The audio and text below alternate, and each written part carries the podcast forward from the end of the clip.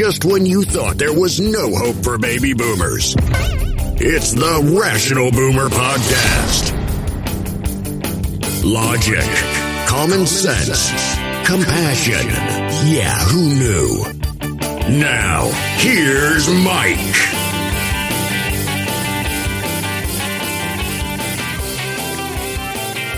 We are back with the Rational Boomer Podcast. Hope all is going well with you.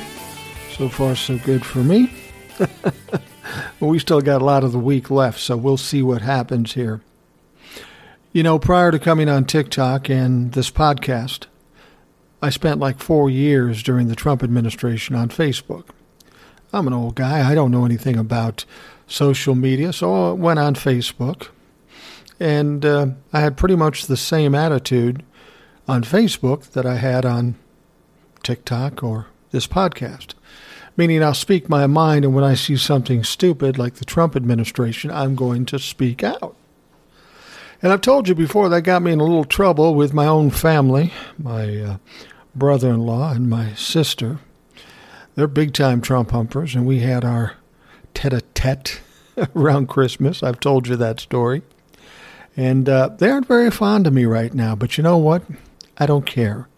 As long as I'm fighting on the right side of history, the people on the wrong side of history can fuck themselves. Because I'm not going to bend at all for somebody who wants to hurt this country and ultimately hurt the people I care about, my kids, my grandchildren, my great-grandchildren, when those come around. So I'm at a point in my life where if you're a fan of Donald Trump, even still, after all these four and a half years and all that you've seen and all that you've heard, I don't care about our history. It's hard to forgive somebody who's trying to damage the very thing that we're looking to preserve in order to make it a safe, good place for our kids and grandchildren. So if you've done that, at least in my estimation, you are the enemy. You will always be the enemy, and you can't be redeemed from that situation. Whether you be my sister, my brother-in-law, or a friend growing up. And that's why I'm talking about this right now. Now, I grew up in South Minneapolis, and it was a pretty normal existence. I lived in an upper-middle-class uh, neighborhood. A lot of my friends lived in middle-class neighborhoods, and I had a lot of good friends there. Now, growing up in the sixties and seventies, much different than uh, what our kids experienced. It was a little rougher in the seventies, I got to tell you. The seventies could have been a little crazy. As well as they were fun and exciting, there was some crazy stuff going on. Lots of fights, lots of drugs, lots of weird shit. But one of the most im- biggest things I'm disappointed by, now that I've grown up and I look back on my history back when I was a child or even a young adult, and I think back to all my friends back there, and I had a number of friends. We had groups of guys that hung out, had fun, got drunk, got crazy, played football, went to church together, all that stuff. And during all that time, we uh, fought about things, argued about things, uh, and we had a lot of fun, and we agreed on a lot of things. We stood up for one another. But the one thing we never ever talked about from the time I can remember till the time we went off to college and kind of went our separate ways was politics. Never, ever talked about politics. Oh, somebody might say the president or the governor sucks, but there was no real adversarial lines when it came to politics amongst my friends. So I never really had a real read on what my neighborhood buddies were thinking like. Now, when this Trump administration started in two thousand sixteen, my eyes were opened up because I'm seeing a lot of my friends from South Minneapolis, big Trump humpers. I go, what? You grew up in the same place I grew up. You went to the same schools I went to. And you're this stupid. You're this ignorant. Now, while I was doing this on uh, Facebook, doing the things you see here on the podcast or on TikTok, I got my share of kickback. I got people arguing and fighting with me about Donald Trump, and from two thousand sixteen on, I told everybody that he's a piece of shit, he will do nothing but bad for this country, and he will be the biggest failure of a president we've ever seen. Turns out I was right, but it wasn't hard to read. All you had to do was look at him, listen to him, and watch what he did. You don't have to be a genius to figure that out. And that's why I assume some of my boyhood friends would ultimately see that. I know they're not stupid. Well, now I question it, but you would think that after four or five years, you would figure it out and say, yeah, you know, you're right, he is a dipshit. But these people still want to hold tight.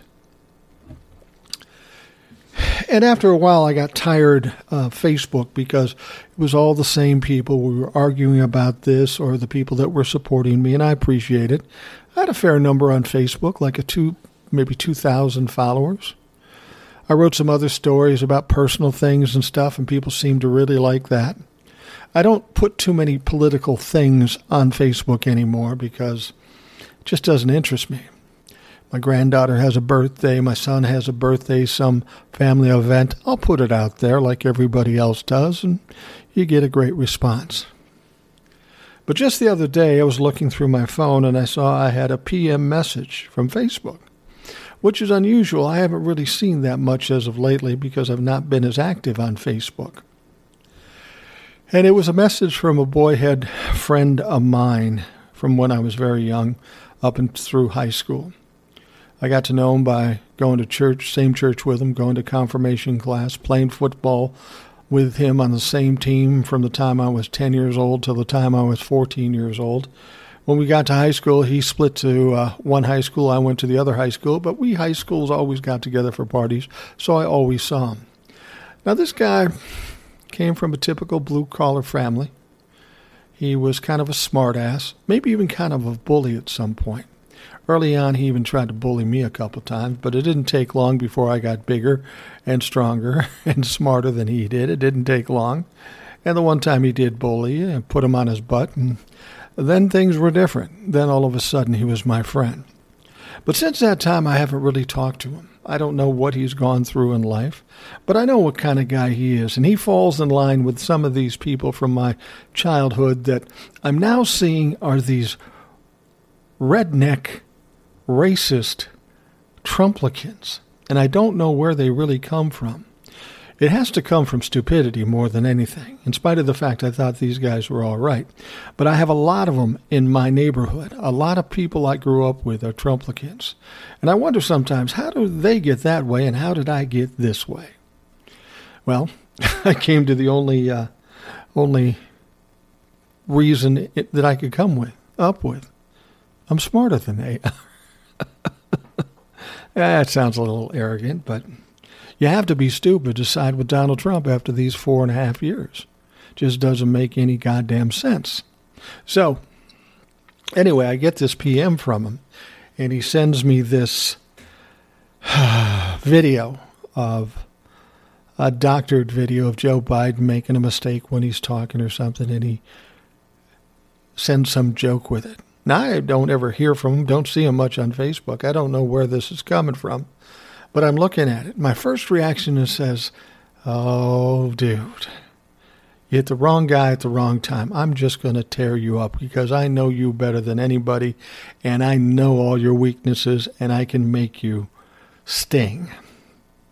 Well, of course, he knows all of my weaknesses, too, so he could make me sting.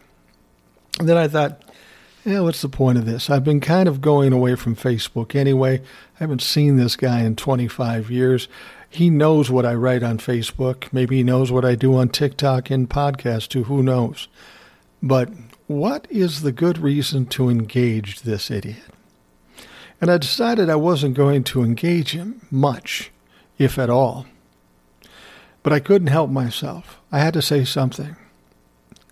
So I just wrote him back a letter and I said, uh, well, Marty, it's been a long time since I heard from you.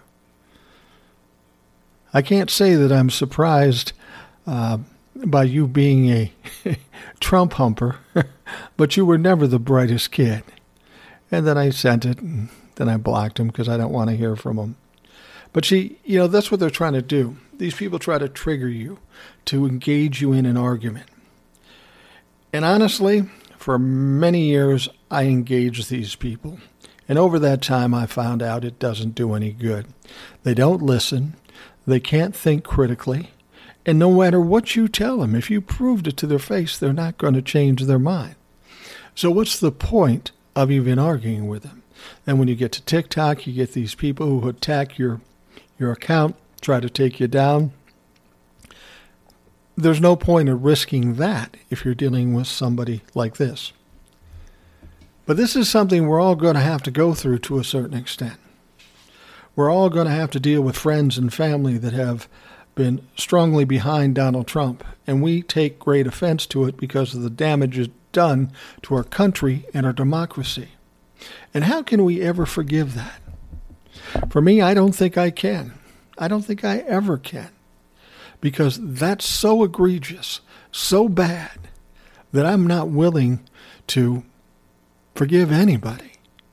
And that may be a bad attitude. That may be not the Christian way. But as far as I'm concerned, if you're hurting my kids, or you're hurting my grandkids or great-grandkids or the future of this country, there's really no going back from that. That is the absolute worst, most egregious offense you could commit. So I'm not going to forgive. I just can't. So let's talk about some stuff that's going on in the news. I don't know if you heard this, but in Richmond, Virginia. Now, Richmond, Virginia was the capital of the Confederacy back in the uh, Civil War times. That's where all the people that uh, were running the Confederacy, like Jefferson Davis, who was the president. And now Richmond, Virginia stands after the Civil War. And there was this huge statue on donated land by the family of Robert E. Lee. And there was this huge statue of Robert E. Lee on a horse. It's huge. It was put up a couple of generations after the Civil War. So it's been sitting on this site for one hundred thirty-one years. No doubt there's plenty of people of color and white people that are offended by this and have wanted this taken down for some time. Well, today was that day. It took a long time. It took a lot of work. It took a lot of effort. But that statue of Robert E. Lee came down. And here's what's always confused me about all these Civil War leaders and their statues. Who builds statues to the losers?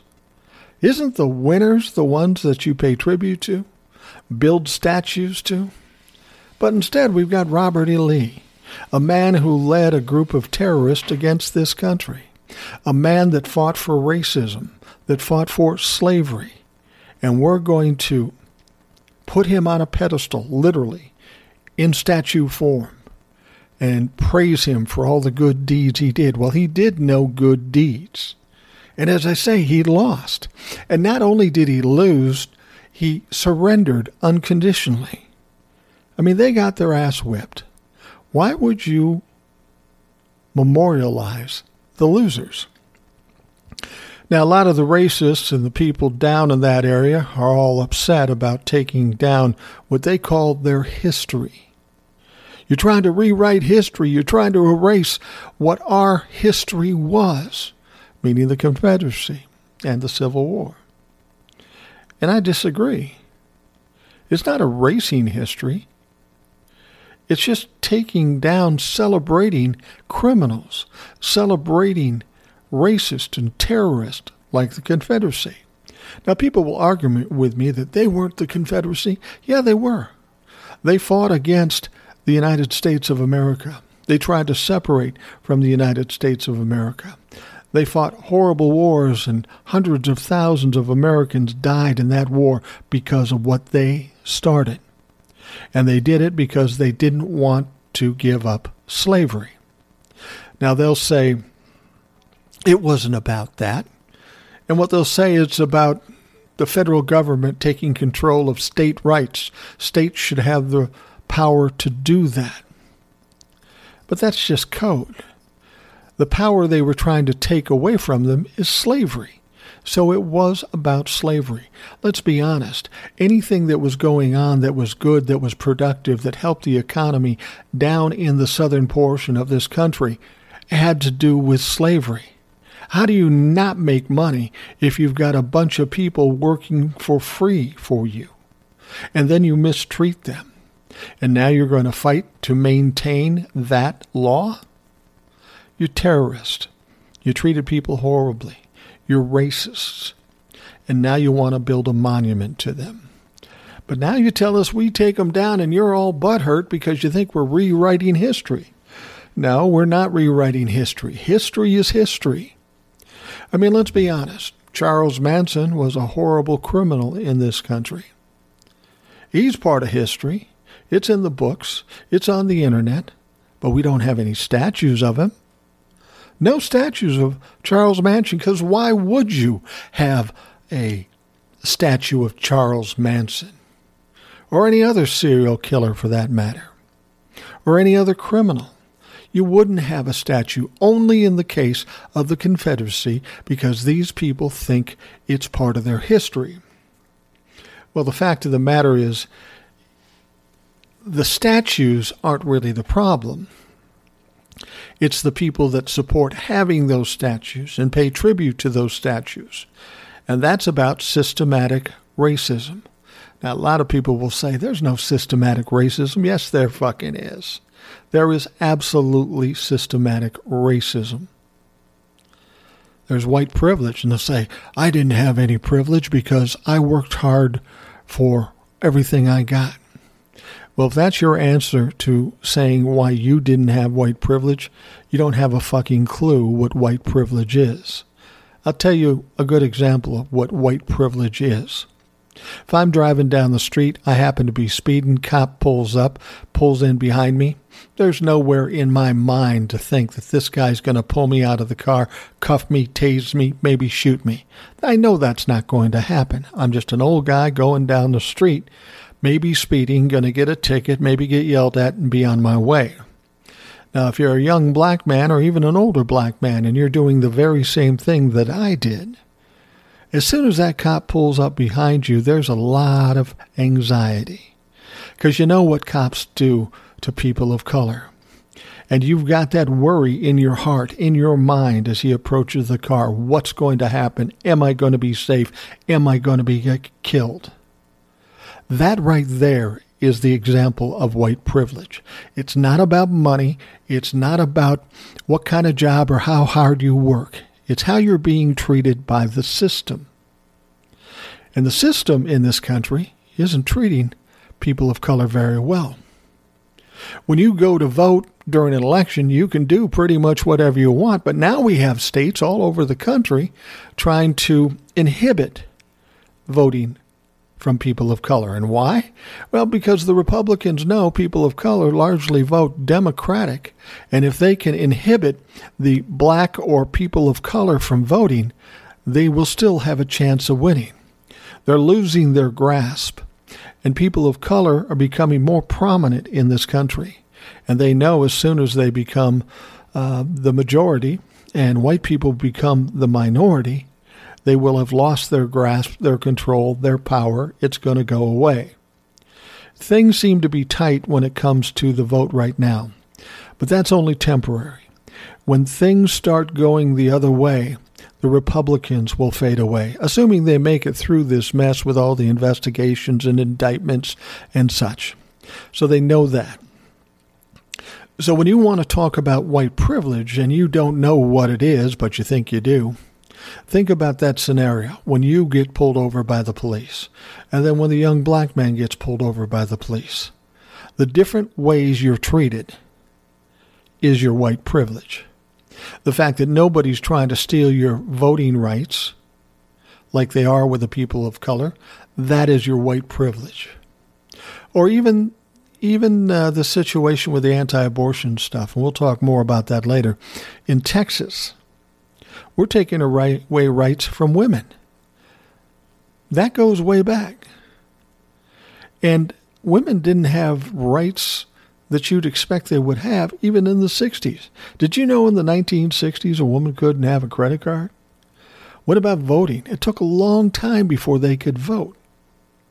It's all about old white men, their white privilege, because they have the power and the choices to to inhibit other people's power. And that's what they do. And that is white privilege. So they took down the statue of Robert E. Lee, and thank God for that, because he's a fucking loser. He was an, he surrendered unconditionally. They're not trying to rewrite history. He'll be in the history books forever and ever because of who he was and what he did. It just means that this country is no longer going to celebrate terrorist criminals and losers. That doesn't seem hard to figure out. I don't know why some of these uh, base people of Donald Trump don't uh, don't understand that. But you know, Robert E. Lee and Donald Trump did have a lot in common. They were both racists and they were both losers. And you people want to celebrate them. Well, you want to celebrate losers, that's fine. But they can't do anything anymore because they're gone. Robert E. Lee is dead. The whole Confederacy idea is dead. It's not coming back. Donald Trump is out of office, and there's no way he's coming back. So don't worry about these statues. Worry about the history that is the history. And let's not celebrate animals. All right, we'll take a quick break. We'll be right back. This episode is brought to you by Shopify. Forget the frustration of picking commerce platforms when you switch your business to Shopify, the global commerce platform that supercharges your selling wherever you sell. With Shopify, you'll harness the same intuitive features, trusted apps, and powerful analytics used by the world's leading brands. Sign up today for your one dollar per month trial period at shopify.com slash tech, all lowercase. That's shopify.com slash tech. We are back, and I have a few short stories that we want to talk about regarding things happening in this country. Let's talk to, about September eleventh. This September eleventh, just a few days away, is going to be the twentieth anniversary of nine eleven.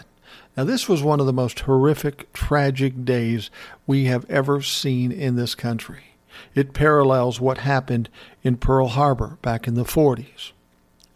Our country was attacked by a foreign entity, attacked the city of New York, crashed into the uh, World Trade Centers, knocked them down, killed three thousand Americans, left New York City in a shambles. So it's twenty years, the anniversary, and we need to pay tribute to those people that died. We need not to forget those people that suffered and struggled and did all they could to save as many people as they did and tried to bring back New York City to normal, which was a Herculean effort. I mean, the destruction in New York City was amazing, not to mention the Pentagon and Washington, D C Well, now, of course, when you're president of the United States and you have an event like this, it's your responsibility to be the heart and soul of this country and pay tribute on those anniversaries. So come September eleventh, your president, everybody's president, Joe Biden, the man who was legally and constitutionally elected to the office in November and uh, inaugurated on January twentieth, he will be at Ground Zero, where everything happened in New York City. And people will be there, including him, to commemorate those people who died, those people who fought and worked so hard during that tragedy. He'll be there to commemorate the city and the troubles they went through. He'll be there, as a president should be. Now, Donald Trump is supposed to be the leader of the patriots, but where's Donald Trump going to be on September eleventh? Well, I'll tell you. Donald Trump is going to be at a shitty, half-ass promotion for a pay-per-view boxing event. And it's not only going to be a shitty promotion, it's going to be a shitty fight. Because guess who's fighting? The former world champion, Evander Holyfield. Now, Evander was a great fighter in his day, but right now, he's fifty-eight years old. He's three years younger than me, for Christ's sake. And fifteen years ago, when he was having some heart trouble and things like that, he couldn't even get a license to fight in any state in America. But somehow, some way, at fifty-eight years old, this guy's going to fight again. I don't know why he would do that. It makes no sense. And the guy he's fighting is a retired forty-four-year-old M M A fighter. Um, and, and, and it's absolutely ridiculous. It's going to be a horrible fight. And to be perfectly honest with you, I'm I'm disgusted because I, I've always been a big boxing fan. And I watched boxing through the seventies and eighties where we had some truly great fighters and some great fights. And I enjoyed, I, I, I went to Las Vegas. I went to a number of fights. I covered fights while I was a journalist. And I loved boxing when it was real and legitimate. Now we got this fight. Evander Holyfield, an elderly man fighting a retired and older M M A fighter. But here's the good part. I was going to tell you where Donald Trump's going to be. Well, he's going to be at this pay-per-view event, not honoring nine eleven and the people who died and fought in that. He's going to be at a pay-per-view boxing event, and he and his son are going to do ringside announcing. The fuck does Donald Trump know about boxing?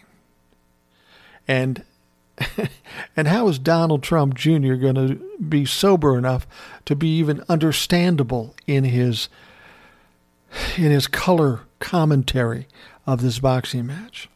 But here's the kicker. Now, this pay-per-view is obviously going to cost money to watch. I don't know who in the fuck is going to watch it.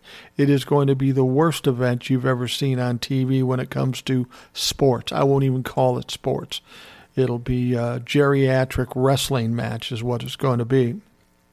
But they're going to give color commentary. So you're going to pay to see the pay-per-view event. But you know what? If you want to hear Donald Trump and Donald Trump Junior's commentary, you got to pay an extra fifty bucks. Now, who the fuck is going to be doing that? Well, the only people that would possibly do that, if they have the money, in fact, to do it, are the people that are that are bitching about the Robert E. Lee statue being taken down. It's going to be the base, the racists, the rednecks, the toothless cult members that follow Donald Trump. But that's what Donald Trump's doing. Joe Biden's paying tribute to the people who need to be paid tribute to. Donald Trump, just another fucking grift. So you patriots, tell me what a great guy, what a patriot this piece of shit is.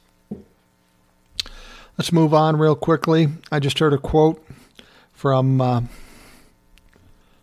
from Mitch McConnell, and he's talking in regards to this infrastructure bill. We have the bipartisan bill, and we have the larger reconciliation bill, three point five trillion dollars. And this is what Mitch McConnell said. It just struck me funny. He said, I pray for Democratic senators to block Biden's plans for the infrastructure. Now, who he's talking about there is uh, Joe Manchin and Kyrsten Sinema. These are Democratic senators, but they often side with the Republicans, and they are the fly in the ointment for these infrastructure deals, at least the reconciliation deal. But I thought it was an interesting comment. I pray for Dem senators to block Biden's plans. That's Mitch McConnell. Well, Mitch, who the fuck are you praying to? It ain't God. It ain't my God, because my God doesn't like the shit you're doing. So who are you praying to? Satan? Some fucking uh, animal with horns? Well, who are you praying to? I get a kick out of Mitch McConnell acting like a religious guy now after all the atrocities he's inflicted on people in this country, on kids in this country. He's inflicted that in this country, and he has the audacity to say, I'm going to pray to God about this, and hopefully it won't happen. Well, let's talk about the infrastructure bill quickly. We know that there's a bipartisan bill that the Republicans want passed just as much as the Democrats, because the Republicans finally want to have say say something when the twenty twenty-two elections come up and say, well, we did this for you. We did something positive for you. But the problem with it is, is this bipartisan bill isn't going to pass unless the progressives in the Democratic Party have some kind of guarantee that the three point five trillion dollars reconciliation bill passes too. So if the progressives do what they say they're going to do, neither will pass. But the Republicans really want the bipartisan to pass, so do many Democrats. Now, the progressives are saying, you don't give us the three point five trillion dollars, we ain't passing that. So we're kind of in a stalemate here with Democrats, progressive Democrats, uh, moderate Democrats, Republicans. Everybody wants something. So Manchin is kicking his head up now and saying, you know, I'm not really feeling that three point five trillion dollars reconciliation bill, which means he's going to fuck up the uh, the bipartisan bill. You see, in order to get the reconciliation, we need all fifty Democratic senators to vote for it. And if Joe Manchin says, no, I'm not going to vote for it, then it won't go. Joe's all caught up and excited about his power, his newfound power. But it isn't going to work that well for him. He says, well, I could maybe do one point five trillion dollars. Well, it was interesting what uh, Senator Schumer and Joe Biden essentially said. No, we're going for the three point five trillion dollars. You're either with us or you're against us. That means Joe Manchin and Sinema, if she were to vote against this uh, reconciliation bill, means you're the enemy of the president. You're the enemy of the Senate, House leader, or Senate leader. Now, whether or not that has an impact on them, I don't know. But I'm very tired about Joe Manchin having this much power. He's from West Virginia. He's one little guy. He's probably pretty corrupt from what I've heard. And he has this power, and he's trying to exercise it. So by Joe Manchin doing what he's doing now, does that mean the whole thing's going to go to shit and none of the infrastructure bills will pass? No, it doesn't. It's just all posturing. It's just all game playing. It's negotiations. He's going to try to get them to negotiate. He's trying to act as if the Democrats are more concerned with getting what they want than he is about getting the bipartisan bill. And that's just not true. Joe Manchin doesn't have much to show for his time in the Senate, so he needs something to show for his alleged work. So what this means is there's going to be more negotiations, and maybe the Democrats have to um, concede a couple of things, a couple of minor things, so that maybe, just maybe, they might it might be a three point two trillion dollars reconciliation bill.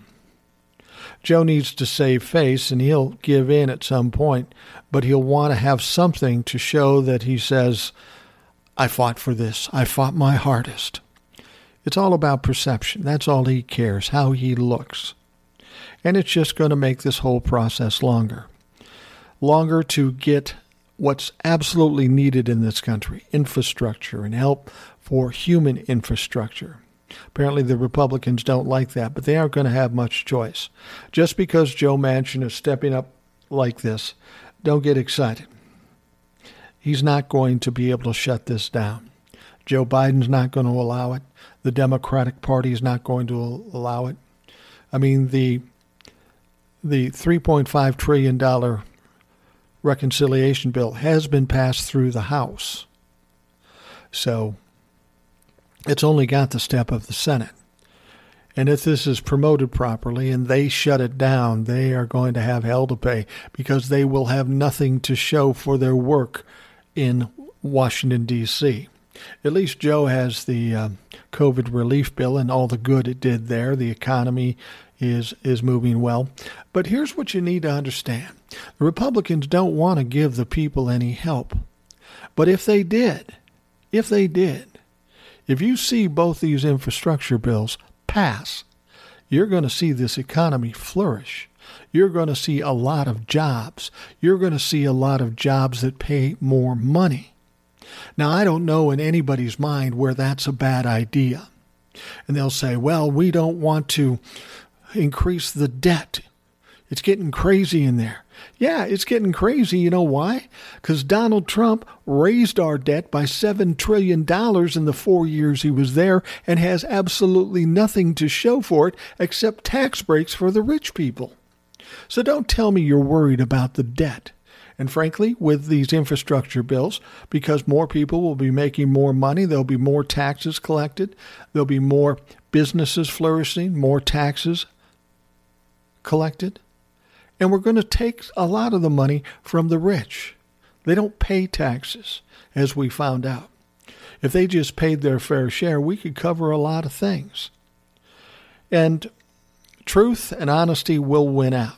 So don't get too upset about what Joe Manchin's doing. He's just posturing. He thinks he's more powerful than he is, and he's just not that much more powerful. So you got to uh, you got to hold strong and watch what happens in the next few weeks. It will be interesting. Something will pass, the bipartisan bill will pass, and they aren't going to do it unless the infrastructure bill on the reconciliation side passes for three point five trillion dollars. It may change a little bit, but it will pass, and it will be good for this country, and it will make Joe Biden and the Democrats look great, and the Republicans will take some credit for the bipartisan as well. Well, they'll probably take credit for the reconciliation bill, even though not one of them will vote for it, kind of like they did with the COVID relief bill. All right, let's talk about the anti-abortion law in Texas. We all know what's going on there. They've got this anti-abortion law, and they have no accounting for women that have gotten pregnant through incest or um rape.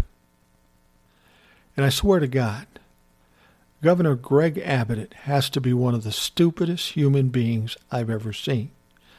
Even if he believed what he said, he should be smart enough not to fucking say it, but not the case. He's stupid enough to say it. Somebody asked Greg Abbott and said, this anti-abortion thing, what about the poor women that are raped? They can't get an abortion?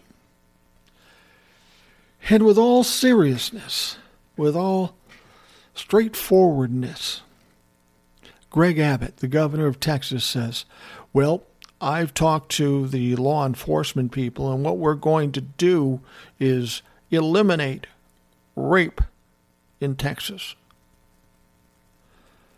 And I thought, what the fuck are you saying? And then I thought to myself, if I was a journalist, my next question to Mister Abbott would be this. I'd say, Greg, uh, fair enough. If you've got a plan to do that, Godspeed. God bless you. But my question would be this. If it were that easy to eliminate rape in Texas, why didn't you do it one hundred years ago? Why is it just now coming to you that, hey, rape is a bad thing, we should probably stop it, then we can go ahead with the anti-abortion? Let me suggest this. By saying what you said, as stupid as it is, it suggests to me that you're anti-abortion but pro-rape. If you always had this opportunity in Texas to eliminate rape and you didn't, what more can I think other than you are pro-rape? You see what I mean here? This guy couldn't win for losing. He was better off just keeping his mouth shut. But as we know with Republicans, Donald Trump on down, they can't shut up. They keep stepping on their own dick. They keep shooting themselves in the foot because they can't shut up. And since they're stupid, they keep messing things up for themselves. This anti-abortion thing in Texas is going to go to shit on them. It's going to cause all kinds of problems in the elections. This whole thing is going to be repealed because it's absolutely ridiculous. It's pitting citizen against citizen to sue other people. It's not even a real law. And ultimately, this shit will be changed. This won't stand. I don't want you to worry about that because this is absolutely ridiculous. I want to talk quickly about the recall. We've uh, explained how the recall works. And we've got a lot of people worried about the recall. We know that uh, Gavin Newsom is up for recall. That's going to happen September fourteenth. I mean, we're talking a few days now. And the way it goes is if fifty-one percent or anything over fifty percent vote no on the recall with Gavin Newsom, everything will stand. Newsom will remain governor. But if they vote forty-nine point nine percent, under fifty percent, then they will go to the second question on the ballot was, who should be the next governor?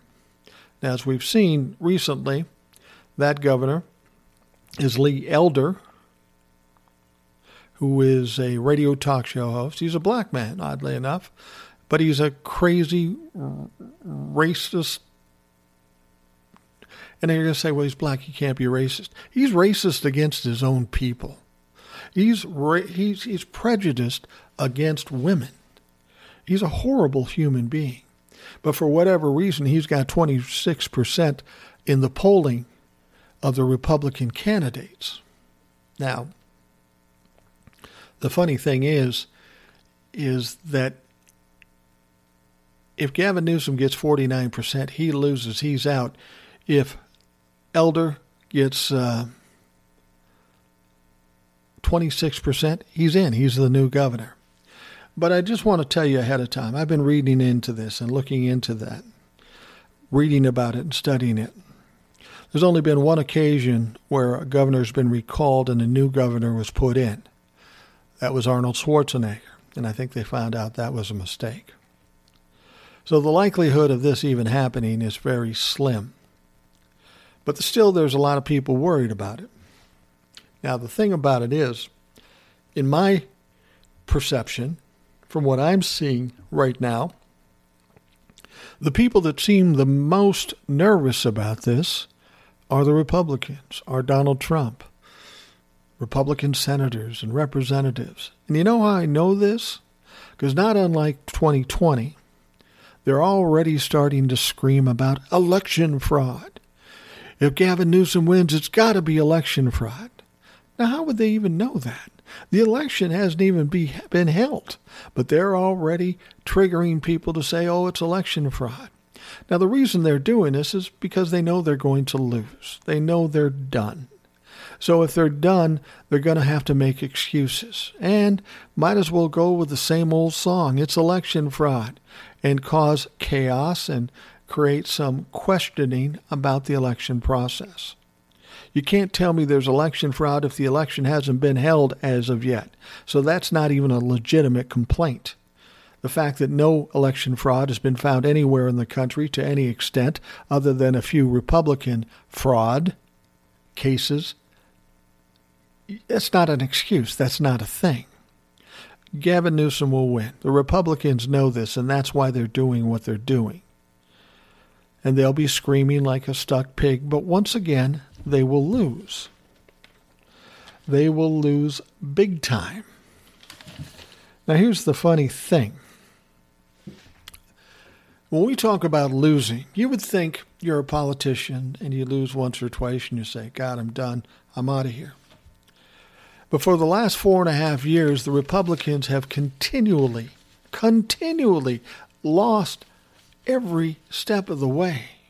Think of all the predictions that QAnon made. Not one of them was true. They said Donald Trump would win a landslide election in twenty twenty. Didn't happen. Joe Biden won by seven million votes.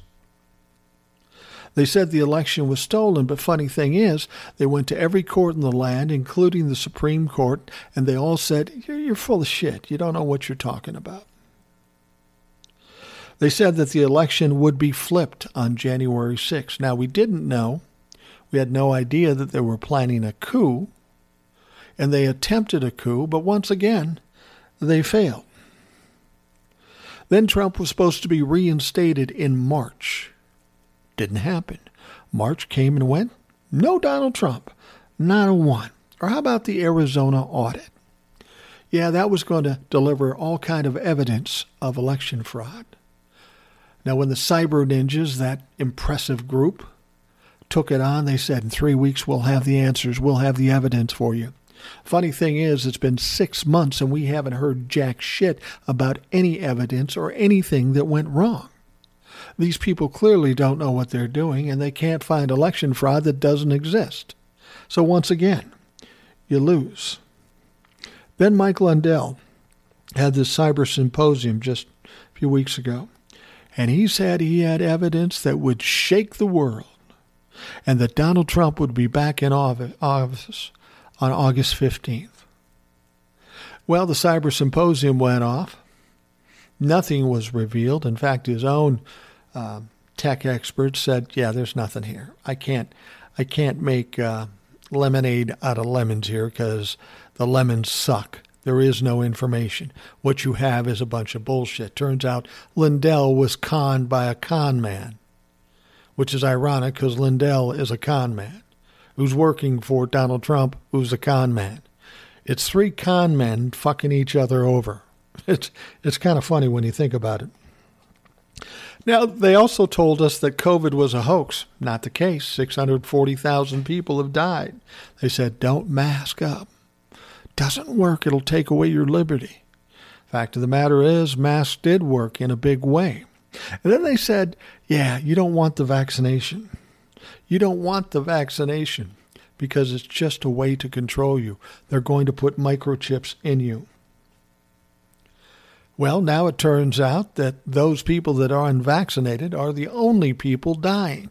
Yeah, it's you, Republicans, who are dying, and good riddance. And I wouldn't care a bit if you did die because you chose not to be vaccinated.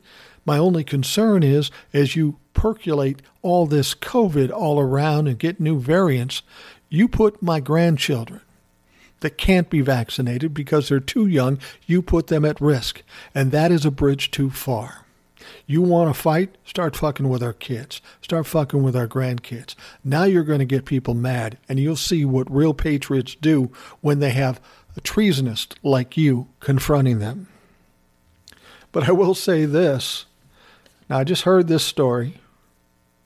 For the Republicans out there, they perceive me as this bleeding heart liberal, which isn't true, but okay, I'll accept that given the fact that I hate your Lord and Savior, Donald Trump.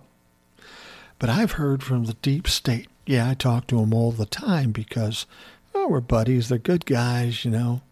We love Antifa, even though Antifa doesn't exist.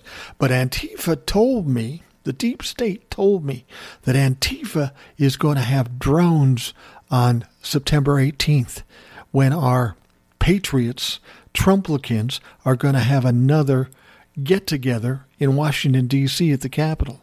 Yeah, they say they're coming back. Coming back to coming back to end what they started. Well, you fucking lost in the first place, dude. Now you're going to come back and lose again? You bet your ass you're going to lose again because it's going to be a different story. Because the police aren't going to like you. The military isn't going to like you. The fences are going to be up again. And you're in fucking trouble. You aren't going to be able to do anything like you did last time. And if you do, if you try, there might be tragic consequences to it. But I wanted to give those Republicans a little bit of an inside track, just a little hint so they know what they're walking into. As I say, Antifa told me that they're going to have drones in Washington, D C on September eighteenth, and they're going to drop this invisible gas. And what it does is it sterilizes everybody it touches. So that means Republicans, Trumplicans, rednecks, racists, they won't be able to procreate. There'll be no more new little racists coming around, and that would be awesome. Now, being a fair guy, I need to tell you how to protect yourself. You man, what you do is you get a titanium protective cup, you know, like the ones we had in football when we were kids. It's got to be made of titanium. It's got to be made of titanium. And you ladies, you just wear those. Depends, but they got to be lead lined. They got to be lead lined. And then you wear some hip boots. You do that, you won't lose your, you won't be sterilized by Antifa. I promise you, just do that and you'll be taken care of. Don't want to see anybody get hurt. So when they drop that invisible gas to make you infertile, just protect yourself. This is straight from Antifa, so you know, you know it's true. Jesus Christ, what a bunch of dumb shits. Anyway, we're running out of time. Gotta go, but I'll be back again soon. I might even have a couple of guests coming up, which will be interesting. I'll tell you more about that when I figure out how the fuck to do it. So you have a good, you have a good rest of the week, and I'll be back in a day or two to talk some more shit with you. We'll see you then. Thanks for listening to the Rational Boomer Podcast. Don't forget to subscribe so you don't miss an episode. We'll see you next time.